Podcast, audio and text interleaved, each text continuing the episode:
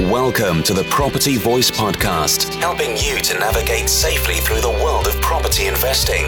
Get the lowdown and updates, insights, and outcomes on all matters property with a splash of entertainment along the way. The Property Voice, a voice to trust among the crowd. Now, let's get started with your host, Richard Brown.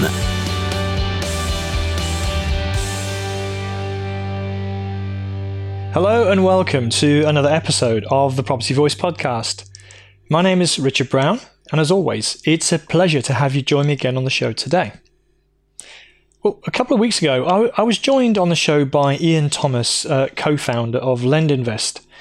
And if you listen to that episode, you will have heard that LendInvest do in fact straddle both fintech and to some extent the learning and development uh, sphere or edtech within the overall prop tech umbrella, if that's not too many techs in one sentence.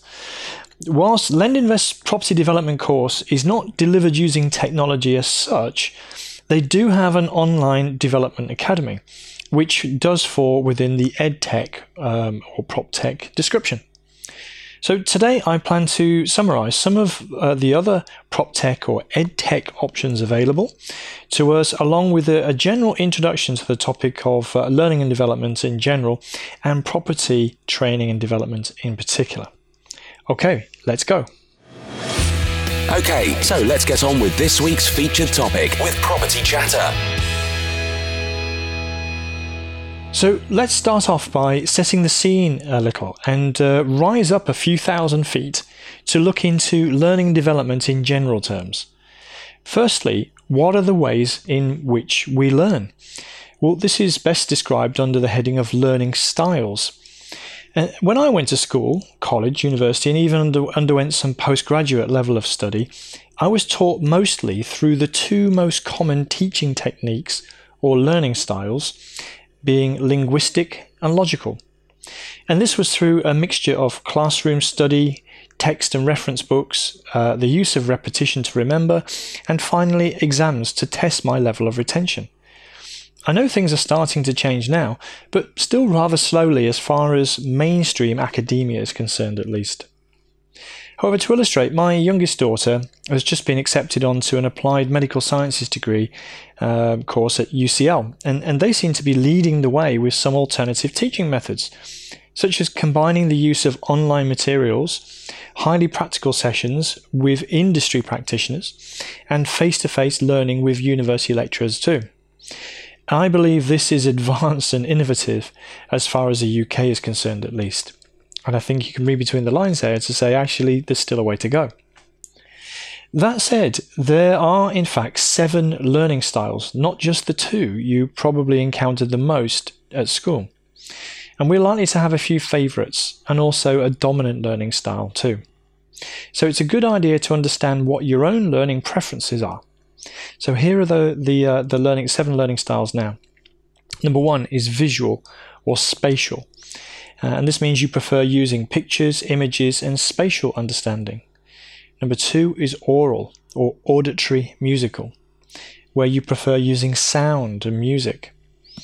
Three is verbal or linguistic, where you prefer using words both in speech and writing. Four is physical or kinesthetic. You prefer using your body, hands, and sense of touch. Five is logical or mathematical you prefer using logic, reasoning, and systems. Six is social or interpersonal. You prefer to learn in groups or with other people. And seven is solitary or intrapersonal. You prefer to work alone and use self study. And I've quoted the source for that uh, particular material. It's from uh, learningstylesonline.com. Uh, links in the show notes if you wanted to look it up. There's a lot more besides what I've just read out. But in other words, if you prefer to learn visually, then you might learn better and faster through image based learning aids such as videos, infographics, and other pictorial uh, representations. Contrast that to someone who has, say, a physical learning style um, preference, for example. They're more likely to want to roll their sleeves up, dive right in, and be very practical and hands on instead. So you can see how the learning, you know, styles and preferences plays a part in how we like to do things and how we pick pick up what we know. In other words, current EdTech might cover more of the learning styles in schools and universities, but still not necessarily all of them.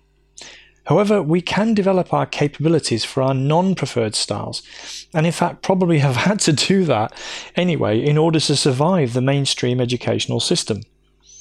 Uh, or if you did struggle uh, and you didn't know why, perhaps now you do. So, if the idea of doing stuff appeals more than, say, reading stuff, you can perhaps understand and recognize that it's just your style and preference, and there's nothing wrong with that either. The next point I really wanted to cover as a foundation is forms of intelligence. Again, when I went to university, I, I don't mean to say it in any bragging way, just you know, just an experience. When I went to university, one of my friends was chatting to a, a rather narrow-minded fellow student about his sister. So it's my friend's sister we're talking about. And she had chosen to study art after leaving school, which prompted the ignorant response from the third student why wasn't she clever enough to go to university? Apart from making my blood boil with anger at the ignorance and rudeness of his response, it was just plain wrong as well. Let me illustrate. There are, in fact, nine different forms of intelligence, but once again, our academic system heavily favours just a few of them. University tends to focus again on maybe two or four of the nine. And here are the nine forms of intelligence, or smarts as they're called, uh, or described by Howard Gardner, who is a development, uh, developmental psychologist. The first one is naturalist, or being nature smart. Second is musical, or sound smart. Third is logical mathematical, or number and reasoning smart. Fourth is existential, or life smart. Fifth is interpersonal, or people smart. Six is bodily kinesthetic, or body smart. Seven is linguistic or word smart. Eight is intrapersonal or self smart. And nine is spatial or picture smart. And again, there's a source, it's come from um, a blog um, called uh, adioma.com, Nine Types of Intelligence. Uh, there's, a, there's a reference in the show notes if you'd like to look it up. So, again, you can clearly see that my university friend's sister was probably picture smart probably among several other smarts for that matter as well. So uh, we it, there was it was stupid to suggest that she wasn't clever enough to go to university. She was definitely clever enough, but to fo- you know follow a different path. And uh, again, you know, you can see how the um, the learning styles and the forms of intelligence play a part, perhaps in how we can learn and how we can get knowledge. And um, we, we each have a blend of learning styles and forms of intelligence, and that makes our learning and development needs differ from one another, and also means some methods will be more effective for us than others as well. And given the fact that you're listening to this podcast, you may at least have a partial preference to a linguistic learning style, and potentially also be also be word smart as well. Or perhaps you're just forcing yourself, as somebody said you should. However, you probably have several preferences and forms of intelligence in reality. So, as said, take some time to figure out um, and then go looking for tools, resources, and other learning aids that, uh, that you know they're going to be best for you uh, to complement you, your strongest form of intelligence, and how you best like to learn. I'm a great believer in doing and going with the grain or swimming with the tide, but you can also train yourself and adapt to other styles as well. Next is forms of learning. Now that we have the styles and smarts element out of the way, what are the most common learning methods that we could adopt? Well, I've identified the four big ones as follows. Number one is self study. Essentially, this is the stumble upon, or pick and mix, or Google search, or ask Alexa method. Um, you know, any one of those, you know, gives you the clues really of what it's all about and it allows us to pick up a variety of learning formats as we go, such as through books, magazines, forums, uh, podcasts, video channels, and so on. The second one is structured learning. And this is through things like class based teaching, courses, programs, college and degree or professional training programs. Third is shadowing. And this is usually in the form of things like apprenticeships or mentoring, joint ventures, and other forms of what's called observational learning or third party direction. for sink or swim. uh, basically, I've just made up that fourth S. So there's four S's: sink or swim, being the fourth one. But this is where we we dive in and like to do it ourselves and conduct what I call experiential learning. Um, you know, it's the DIY approach. Get in, roll your sleeves up, and get on with it. Uh, so it's possibly not ed tech as well in reality. So think of it more as on the job or project training instead. And therefore, I'm not going to go into it in a lot of detail here. But as mentioned, EdTech is unlikely to fully address the fourth element directly, so it could be used to complement, uh, for example, in a similar way to reading a Haynes manual and then going to change the brakes on your car. Or perhaps reading a recipe and or watching a recipe on YouTube and then preparing your signature dish, dish for friends that you're going to have around. You get the picture, no doubt. The other point I wanted to highlight is the 70 20 10 principle and you might have heard of this. It's uh, my my wife is a senior HR human resources professional, and she talks regularly about the 70 20 10 principle. And there's a reference to Wikipedia link if you want to see more about that. But essentially, this model breaks down as follows: that it's 70% learning by experience or on the job training, 20% by developmental relationships or social learning through things like mentors and networks and 10% by formal coursework and training, including self directed learning or self study. And that picks up the, um, the, the balancing of learning and development formats, mainly in a corporate situation, I hasten to add. But of course, as property investors, the large majority of us will rarely be in a corporate situation uh, where what we do in property is our full time day job or business. But it certainly can be, um, it can also be related, such as being a letting agent, surveyor, or project manager by day, and a keen property investor by night and at weekends, for example. But the 70 20 10 principle is a useful guide as to where you are likely to gain the most and crucially also to apply the most knowledge. Although when we start out, we may need to turn the thing on its head a little bit. So, for example, look at people who are going to college or university they'll invest typically two to four years in formal and social learning before going to get a job.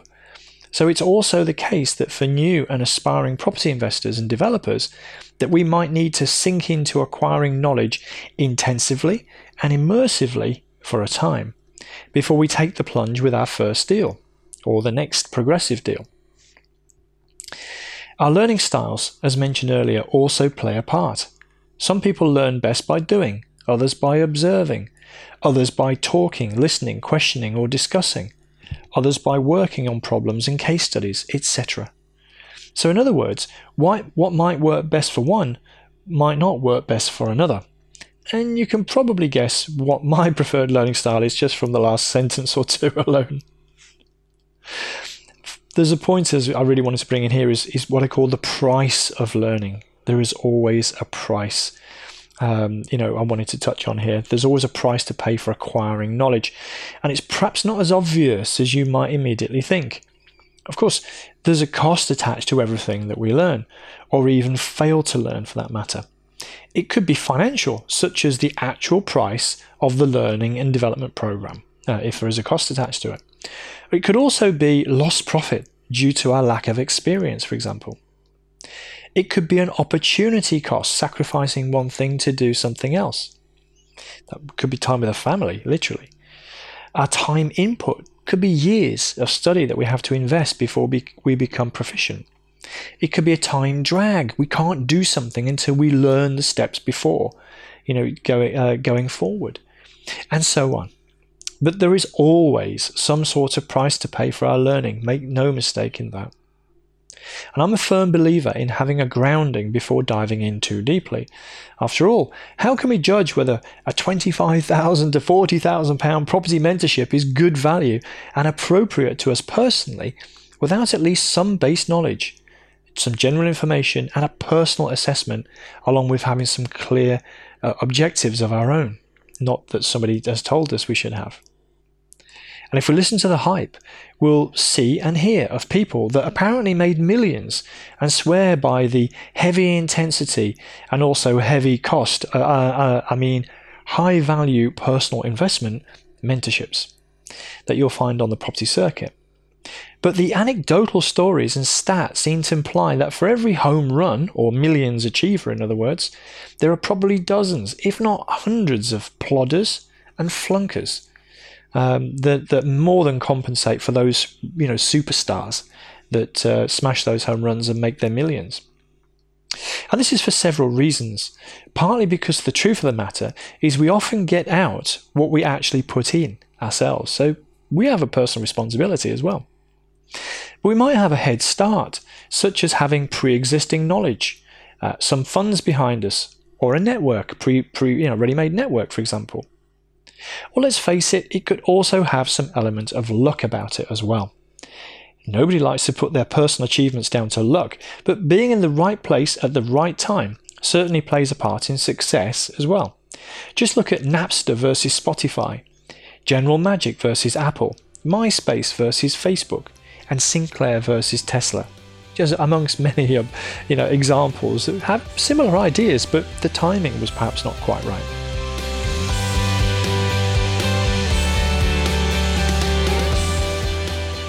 So the big question is do you really need to be a top 1 percenter?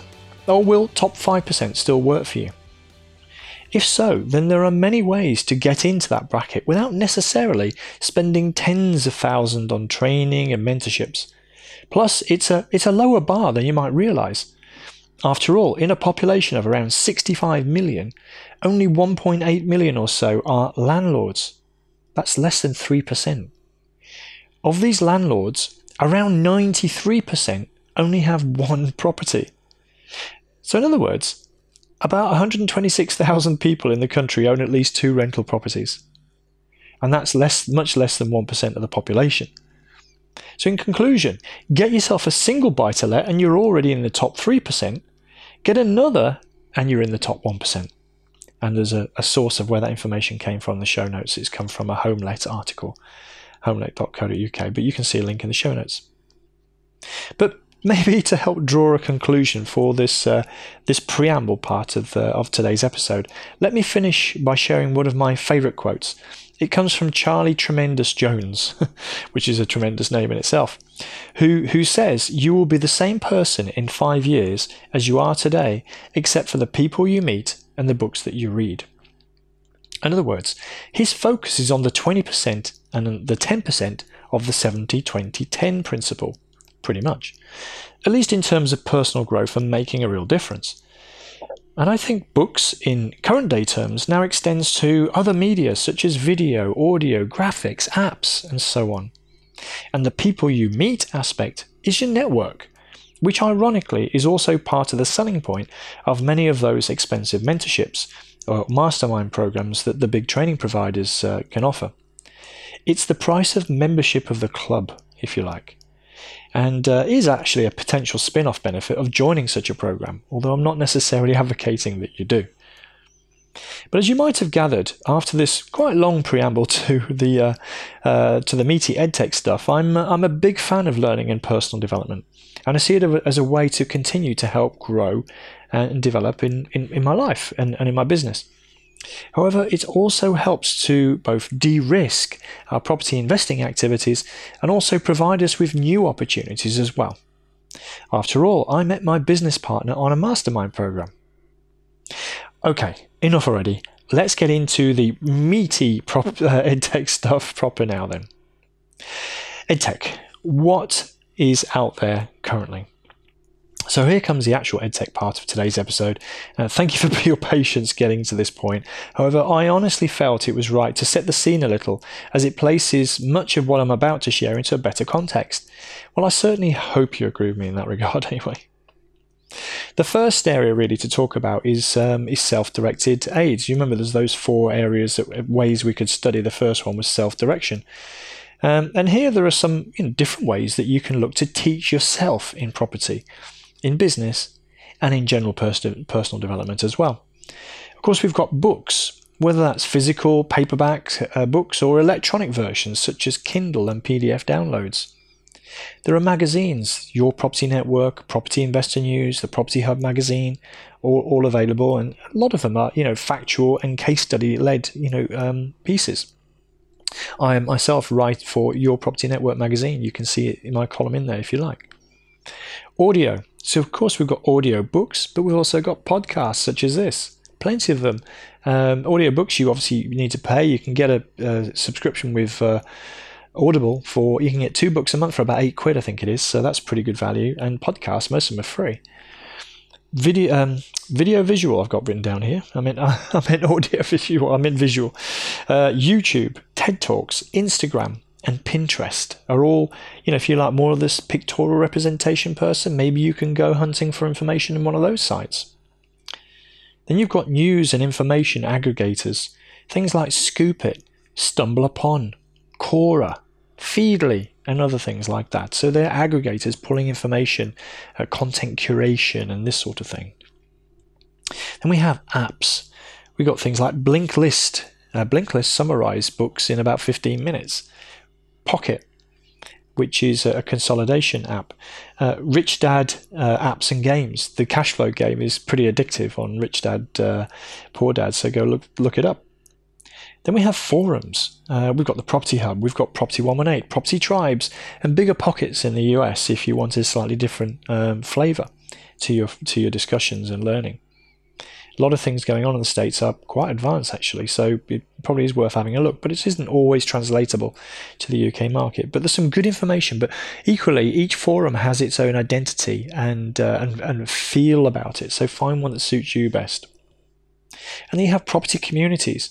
You've got Progressive Property, you've got Property Investors Network. And then there are groups on Facebook and LinkedIn that you can go and check out. And again, they have their own, you know, values and their own way of doing things. So see what's a good fit for you. Um, I guess the you know I was going to summarize pros and cons of each of these uh, particular headings. So if you're like in the pro section here under the the self uh, self directed learning aids, um, they're either low cost or they're free in many cases. And with discipline, it can be highly targeted at your learning objectives. It also allows for a, wide multimedia type of approach. You can have audio, video, forum postings, magazines, you know, there's there's all sorts of different things you can mix together there as you wish. But on the con side, it could be quite a scattergun approach as well and can lead to what I call shiny penny syndrome, you know, which is, oh, that's a nice one. Oh, that's a nice one. And you just, you know, you just keep moving forward and you don't have a lot of clear focus and maybe not clear direction or outcome as well. It can be very time consuming. You know, if you just spend on time on stumble upon, you that's the whole point. Stumble upon, stumble upon, stumble upon. You can spend hours just looking at different things. So it can be very time consuming. The quality and the depth of the information online also varies quite a lot and uh, especially so when it's free. But you might find uh, many of these reference uh, on the on our resources page. That's uh, thepropertyvoice.net slash resources. Go and have a look. There's many of them signposted there. The second area is structured learning. And in particular, I want to talk about options that utilize technology in their delivery. So, not all forms of structured learning. I'm going to try and focus on the ones that use technology that I've come across. And the first general heading is in industry or professional. And the, the following industry bodies and associations have training and development courses that utilize technology, at least in some way. So, for example, the uh, National Landlords Association, which I'm a member, I became accredited online. I did online courses uh, to get my accreditation. So I just sat at home, read some material, watched some videos, um, and uh, filled in a questionnaire all online. And the Residential Landlords Association uh, have something similar, I believe. I haven't followed that one, but uh, I believe they do. Then you have RICS, or the Royal Institute of Chartered Surveyors. Uh, ALA, the uh, letting agent, or NA- NAEA, the, the state agency, under the name of, uh, of Propertymark now, have uh, various online offerings. And the, and the UK Association of Letting Agents, or UKALA, and there's probably other industry associations as well who are starting to deliver uh, materials online. Then I guess you've got another heading, which is uh, sorry, property training companies, and and this has become big business for some. Um, Progressive Property and uh, Property Investors Network are the big two that also have an online or digital learning options available. And then there's a host of smaller, more specialized or independent property uh, training providers that have developed property training generally or in a niche uh, area uh, as an additional revenue stream, for example. I'm not going to list them all. Um, then we have specifically online property courses. So, yes, um, it, it's not just the provider here, I'm talking about courses that we can take. And some providers deploy training online. For example, the Property Hub has some online training videos uh, that you can get freely, and this is aimed at property investors, particularly starting out. LendInvest, uh, as mentioned uh, last time out, or a couple of weeks ago rather, has an academy knowledge center, which is online and it's aimed at property developers. The NLA and RLA both, both have e learning course options aimed at landlords and RICS has online options more tailored to surveyors, but also has an introduction to valuations and home inspections as course options, which will probably have a much wider appeal, including to us as well. I'm sure other people have other things, but you know, go and see what's available is my kind of cue really. And then we have other e-learning course options uh, as a general umbrella. And you may or may not have heard the term MOOC, M-O-O-C. Uh, which means massive open online course. And there, is a growing array of technology, technology solutions and platforms that allows training materials to be hosted and shared online and on demand in, in this way.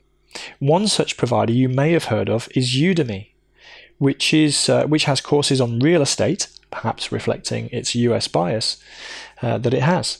But there are some alternatives to Udemy as well, the most credible being Ed, edX, or Ed and then just X, mainly because the courses are delivered by US Ivy League universities. So, credible sources, in other words. But also Lynda, spelled with a, with a Y, L Y N D A, um, has much more practical e learning options, such as real estate photography or project management, for example. And I've seen, you know, an online property training course advertised on Groupon, which has pretty high ratings as well, I might add. One to watch out for for the future is called How Now, which is a platform that brings together expert teachers that can deliver interactive classes online, either on a one on one basis or in a group setting. Uh, I've not seen any yet covering property directly, but there are some expert teachers and trainers that train in related topics like fundraising and money management, using Excel and mindset, among others. Some of the lending e learning companies are also using artificial intelligence now as well in their offerings, so expect to see more widespread provision of training and training methods also in property as time passes by. So, what are the pros and cons? Well, of the uh, of this more you know the structured learning options. Well, the first pro really is that um, the the learning is pulled together around a clear theme with identifiable objectives and learning outcomes. So it's more focused, in other words. Often it, it builds towards you know a general overall theme, such as a professional qualification, or retaining uh, professional qualifications through what's called CPD, continuing professional development. It also allows the learner to immerse themselves in the topic far more. Um, an increasingly more widespread uh, range of study methods is also starting to take place. So there's some of the pros. On the con side, often, although not always, they come at a cost, these courses. Uh, and some providers only tell part of the story with the aim of upselling the really juicy stuff at the next course, only to find another upsell waiting for you. So watch out for that as well a little bit. Just try and find out the actual course content before you commit to something. And of course, the quality also varies. And the final area I want to go through is shadow learning options. And this is essentially the closest you will probably get to doing something practical to, to learn from without the sink or swim approach of doing it yourself. So, as such, it's often the highest costing form of learning as well. Shadowing typically falls under two types of model. Um, the the first is what I like to call the you drive whilst I navigate, and the second is observe as I do. Some examples include uh, mentoring and coaching, mastermind groups, and earn and learn style joint ventures within the property sector. And to be honest, there are plenty of people that offer these types of more tailored programs including me. So I won't list them all here again. The key is to find a coach, mentor, or trainer that is truly adept and experienced in the in the area you want to learn in. I certainly won't mentor people in strategies that I have no experience with, and nor should any mentor. There is a saying as well that those that can't do teach instead. But there can be quite a harsh assessment, at least in some cases. Uh, some people are naturally able and willing to share their knowledge and help people to grasp ideas and concepts that they might struggle with or lack experience of. Uh, but you do need to watch out for the ones who can't do so teach, so just be careful. One of the things to watch out for here is uh, is for content and deliverables. In other words, what will you actually learn through the program, and what will you be able to implement uh, as a result of undertaking such a program? Mentoring really should have a definite outcome, I think, such as buying an investment property. And that's how it differs to training, I think. Uh, I've also seen some people offer training and mentoring that have very limited real world experience. So make sure you know the background and track record of anyone offering such services. The part that makes this EdTech in particular is the means of delivery or learning. Anything electronic or digital means it can fall under the EdTech banner. So think of webinar, video call, remote interactive study, online, digital. And a couple of the benefits of undertaking e-learning in this category should should be an option for an on-demand learning uh, method, and also remote or distance learning. So you don't have to travel that far to actually undertake the learning. And these two often lead to reduced cost as well. So, what are the pros? Often they're far more focused, personalized content through this type of approach. Uh, they're more real to life experience. Often it can be case study led, it can be on the project uh, itself. So, you know, it can be kind of a free format. You don't know what problems you're going to encounter exactly. We should do generally, but not exactly. But it can also cut down learning time and mistakes quite considerably. There's some of the upsides, I guess, of this type of training um, or program. On the cons, it can be expensive. Um, quality issues, as with the structured training, you know, uh, arise as well. You know, quality varies from person to person or provider to provider, and it's an unregulated sector that can lead to bad or even illegal advice and practices being shared at times. Unfortunately.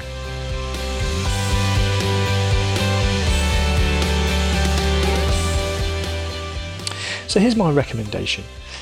I usually advise people to do the following fundamental things on a committed basis for, say, three to six months, and then decide if you want to undertake something bigger or more formalized in the learning and development uh, arena. First suggestion is read books but also listen to podcasts and watch videos to suit your learning style, of course. So uh, when I say read, I mean absorb information from the sort of source. You can look at industry magazines, you can look at property websites and forums, but basically read, absorb information is the first step.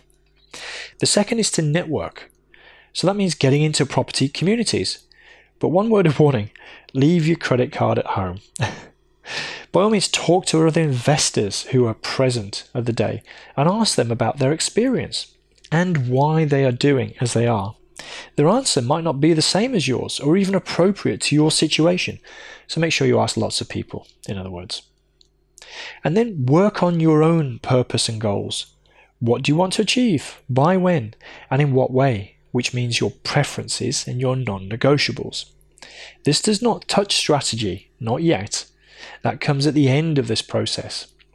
So, for example, someone looking for some extra cash to top up a pension in 25 years, but still plans to work full time, would have a different approach or strategy to someone looking to quit or replace their day job in, say, 90 days. It might take some time to figure all of this stuff out. So, take some time. And but it, but not loads. Don't take loads of time. I've recommended three to six months to do all of these three steps: so the, so acquiring knowledge through reading, uh, and that that type of information gathering, networking, and of course figuring out our own purpose and goals. Um, but don't take too much time because procrastination can be a dream killer as well. and only then decide what sort of formalized learning and development you might wish to take after undertaking these initial steps. That's my recommendation, at least. So, how could I help? Uh, well, the Property Voice podcast and website has lots of episodes and articles in the archives for you to look through freely. The resources page has plenty of external links and, and references as well.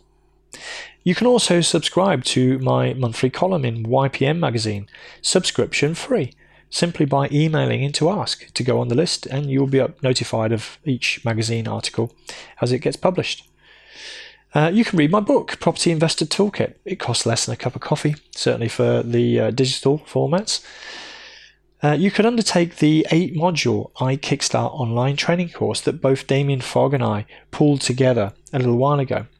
And it covers all of the foundations of property investment, and it's now available for just £97. Email in quoting this podcast episode to get us at that price. And you can use the you can visit the mentoring page on the propertyvoice.net uh, website to see what shadow mentoring options I could support you with potentially, including earn and learn, which actually means you get paid to learn, by the way. But in conclusion, the edtech sector is one of the fastest growing tech sectors in the country. And according to research from London and Partners, it's worth 45 billion globally, that's pounds, and could reach a phenomenal 129 billion by 2020. And again, that's come from UK Tech News, so the, the source is quoted in the article. Property training has been a, a fast growing sector within EdTech, EdTech as well. And there are lots of resources available, including many that genuinely fall within the EdTech definition. However, with such variety and choice can also come both overwhelm and analysis paralysis, or uh, uh, paralysis by analysis as well.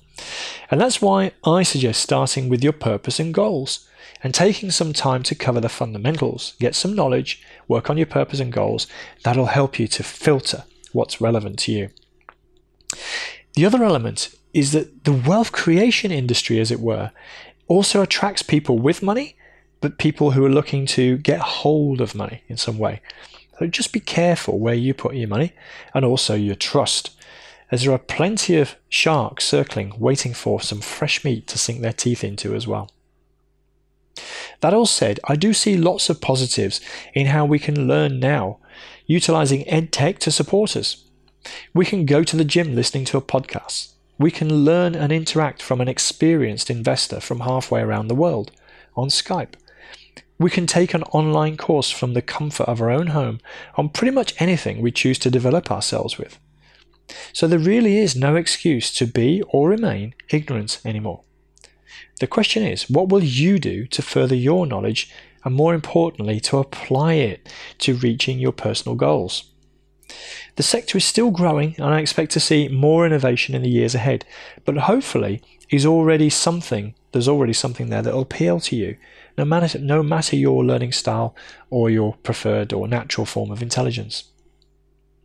Okay, so next time out, we'll be talk- taking a look at blockchain technology, and I'll have a special guest along to join me for that. So make sure you tune in for that uh, potentially game changing technological advance for the property sector, won't you? But in the meantime, and as always, the show notes can be found over at the website, thepropertyvoice.net. Or if you want to talk about anything from today's show, receive an intro to one of my guests, or just talk property investing, you can email me podcast at thepropertyvoice.net and I'll be more than happy to hear from you. But once again, all I want to say is thank you very much for listening again this week, and until next time on the Property Voice podcast, it's ciao ciao. Thank you for listening today. Now head over to thepropertyvoice.net for more inspirational content and get updates through our mailing list. Join us next time on the Property Voice podcast. And if you enjoyed the show, please don't forget to rate us on iTunes.